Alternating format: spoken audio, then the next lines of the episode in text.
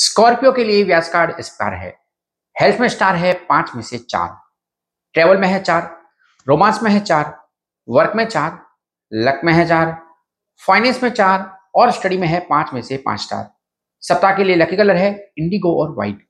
इस सप्ताह आपके लिए लकी नंबर है पाँच। सप्ताह का प्रिडिक्शन इस प्रकार है। व्यास कार्ड पर स्टार रेटिंग बेहतर फील करने के लिए इनफ है। शुक्र, चंद्रमा, गुरु, बुध और सूर्य आपकी जन्म कुंडली पर पॉजिटिव है। इसलिए लव मैरिज करियर फाइनेंस और फैमिली लाइफ बेहतर होगी। आप अपने पुराने विवाद को सुलझाने के बेहद करीब है।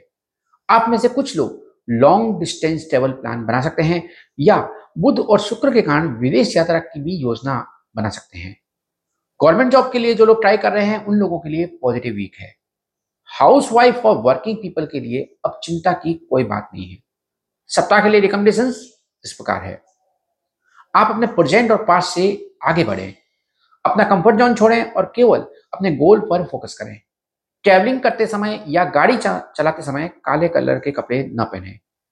पैसों के मामले में किसी पर भी आँख मूंद कर भरोसा ना करें।